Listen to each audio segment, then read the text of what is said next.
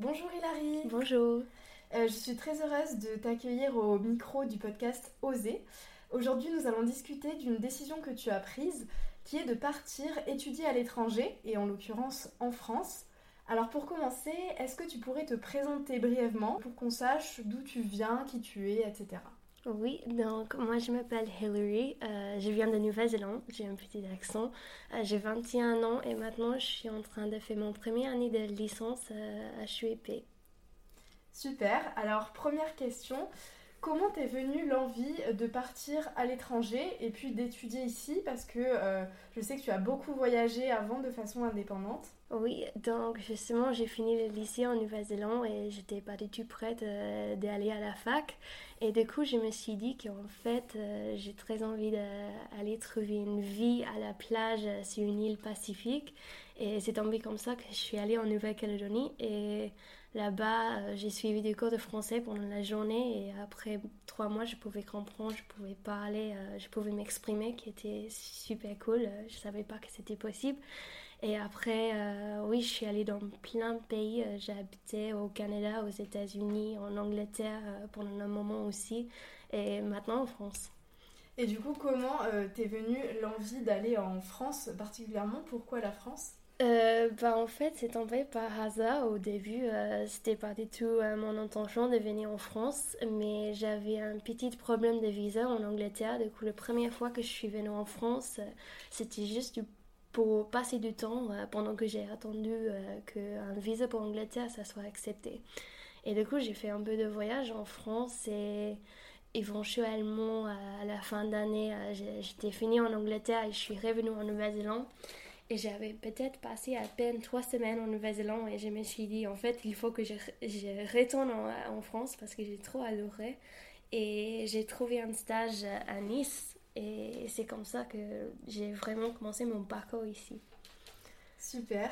Et euh, du coup, euh, ma première question euh, dans le vif du sujet, un peu, quand est-ce que tu as réalisé que ton projet était engagé, qu'il était réel? Bah, J'ai pas un moment qui est précis, mais justement, je suis quelqu'un que quand je décide que je veux faire quelque chose, je le fais, je réfléchis pas trop. Euh, du coup, le moment que j'avais l'argent d'acheter un billet pour retourner euh, en France, je l'ai fait.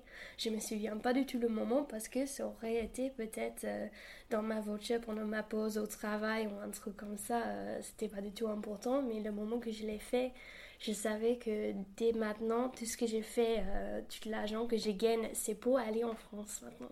C'est super, du coup, tu es, déterminée euh, à avoir ce que tu veux euh, quand tu veux. Oui. Et en plus, euh, bah, la France, ça a été un coup de cœur, mais au début, un pays par défaut. Donc, c'est ça aussi qui est, qui est intéressant. je vais te poser une question par rapport à, la société et aux autres. Comment euh, oser suivre un chemin différent des autres et donc de sortir de sa zone de confort? Parce que j'imagine que tu as des amis qui ont dû rester en Nouvelle-Zélande et toi tu as pris le risque d'aller à l'étranger finalement et de pas suivre un parcours classique. Euh, du coup, euh, comment oser casser les codes? Justement, c'est un peu comme ça. J'ai plein des amis qui ont resté en Nouvelle-Zélande pour faire les études. Moi, je me souviens quand j'étais petite, j'avais une meilleure amie auquel mes parents ils nous ont comparé tout le temps. Elle, elle avait des, des, notes qui ont été très hautes et elle était toujours euh, parfaite en train de faire son travail. Et c'est comme ça un peu que j'ai voulu pas faire la compétition. Du coup, après, euh, je pense que je me suis dit à un point ou un autre que euh, je vais faire quelque chose d'effrant, quelque chose que je sais que j'aime et ce que je fais très bien. et du coup, c'était un peu bizarre, j'avoue, pour les gens en Nouvelle-Zélande de savoir que oui, en fait, j'ai vraiment envie de partir euh, pour toujours. Et ils m'ont demandé pourquoi, parce que pour eux, on, sait que la Nouvelle-Zélande, pour, pour quelques-uns dans le monde, c'est le plus beau pays du monde. Et pourquoi partir Il n'y a pas une raison. Et justement, euh, je me souviens qu'il y avait euh, un père d'une amie qui m'a dit une fois pourquoi le français, pourquoi apprendre le français vous allez la parler où justement euh, parce que la langue comme ça on ne parle pas en Nouvelle-Zélande on parle anglais et que anglais rien d'autre. Les langues ne sont pas vraiment euh, valorisées. Euh, du coup je sais pas c'est juste vraiment une question de est-ce que j'ai fait ce que moi je veux faire ou est-ce que je veux penser à ce que les autres ils pensent que c'est une bonne idée ou pas? Très beau message. c'est sûr que euh, du coup tu as voulu euh, suivre tes propres envies, tes propres rêves sans compte euh, de la vie de, de qui que ce soit d'autre. Euh, et du coup, finalement, euh, comment c'est maintenant euh, de mhm. vivre seule dans un pays étranger Quels sont tes ressentis, tes doutes peut-être? Bah, Justement, en fait, j'ai la chance que quand je suis venue à Lyon, je suis venue en tant que fille au père. Et du coup, j'ai à peu près une deuxième famille ici. C'est une famille française. Du coup, tous les euh, trucs qui sont euh, d'administration en France, euh, j'ai des adultes français qui peuvent m'aider avec tout ça pour la sécurité sociale, pour tout ce que je veux. franchement, ça m'a pris trop de temps pour même avoir une compte bancaire ici et je pouvais pas faire sans eux je n'arrive pas à savoir comment il y a des gens en France qui se débrouillent toutes seules. Euh, mais c'est vrai qu'il y a des choses euh, qui viennent avec euh, vivre seul sans la vraie famille, sans les amis qui restent, parce que j'ai beaucoup des amis qui viennent et qui partent après, plutôt les anglophones à Lyon. Mais c'est que il y a beaucoup de temps pendant les semaines que je suis là où je me sens seule. Euh, je pense que c'est le seul truc juste parce que j'ai pas vraiment des relations qui sont permanentes ici. D'accord, donc euh, il faut rester euh, bien entouré. Oui. Mais c'est sûr que c'est pas toujours facile et c'est courageux justement de prendre cette décision. Bah, justement, j'ai essayé de m'occuper pendant la journée et faire des choses ce que, bah, qui seront dans mes souvenirs pour toujours et de ne pas rester dans mon appartement et fait que régaler l'Italie. Bien sûr. Et euh, quelles sont justement euh, ta plus belle expérience peut-être et ta moins bonne expérience euh, ici ou bien lors de tes voyages? Bah, ma plus belle expérience, je pense que c'était quand je suis arrivée à Nice, la première fois quand je suis revenue en France et j'avais un stage à Nice. Et je me souviens d'être à Nice, j'avais mes écouteurs dans mes oreilles, j'avais la musique et je me sentais tellement euh, heureuse. Et j'ai dansé j'ai fait du sport tous les jours. En fait, j'avais vraiment pas les obligations pendant la journée. Euh, j'avais pas un travail, j'avais un stage. Et je pouvais choisir si je voulais y aller ou pas.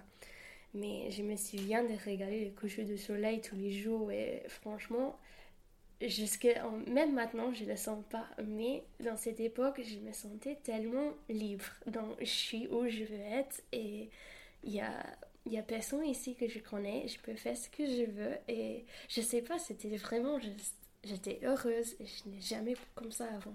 Et pour le moi bonne expérience euh, en fait c'était plutôt une expérience je pense qui, qui était un peu euh, stressante c'était quand j'ai perdu mon passeport au Portugal. Euh, c'était l'année dernière, en novembre. Je suis allée au Portugal avec une amie euh, avec qui j'ai rencontré et j'ai habité avec euh, à Londres. Et c'était marrant parce que nous, on a passé un très bon week-end à Lisbonne. Et après, je suis arrivée à l'aéroport, c'était 4 h du mat. Et j'ai passé, je sais pas, je suis allée au McDo, je suis allée à Starbucks pour passer du temps. J'ai appelé ma mère pendant 45 minutes. Et puis j'étais là devant le vol. Ils ont dit, bah, l'embarquement c'est prêt, vous pouvez euh, aller sur l'avion maintenant. Et du coup, je me suis dit, vas-y. Euh, et euh, j'ai regardé dans mon sac et il n'y avait pas mon passeport. Et du coup, franchement, j'avais pas une pièce d'identité avec moi pour montrer dans ces vols. Euh, pour retourner à Lyon, j'avais call le, même jour, c'était un lundi même. C'est pour ça que j'avais un vol qui était si tôt. Et j'ai stressé, j'ai, franchement, j'ai retourné tout mon sac il n'y avait pas un passeport dedans. Et finalement, ils m'ont pas laissé euh, aller sur l'avion parce que je pouvais pas euh, montrer que c'était bien moi.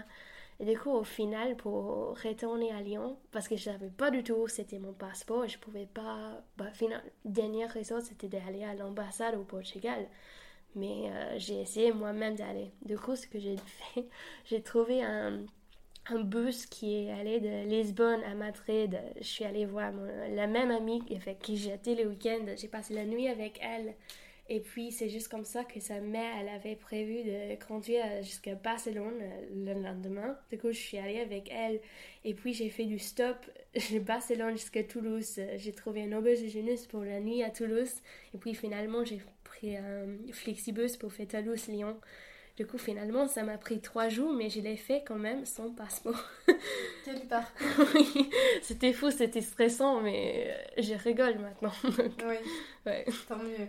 Mais on voit que, en tout cas, tu es quelqu'un de, de motivé et de déterminé, quoi qu'il arrive. Et c'est bien justement parce que ça a dû euh, t'apprendre euh, à rebondir aussi, tout ça. Et justement, ça m'amène à ma prochaine question.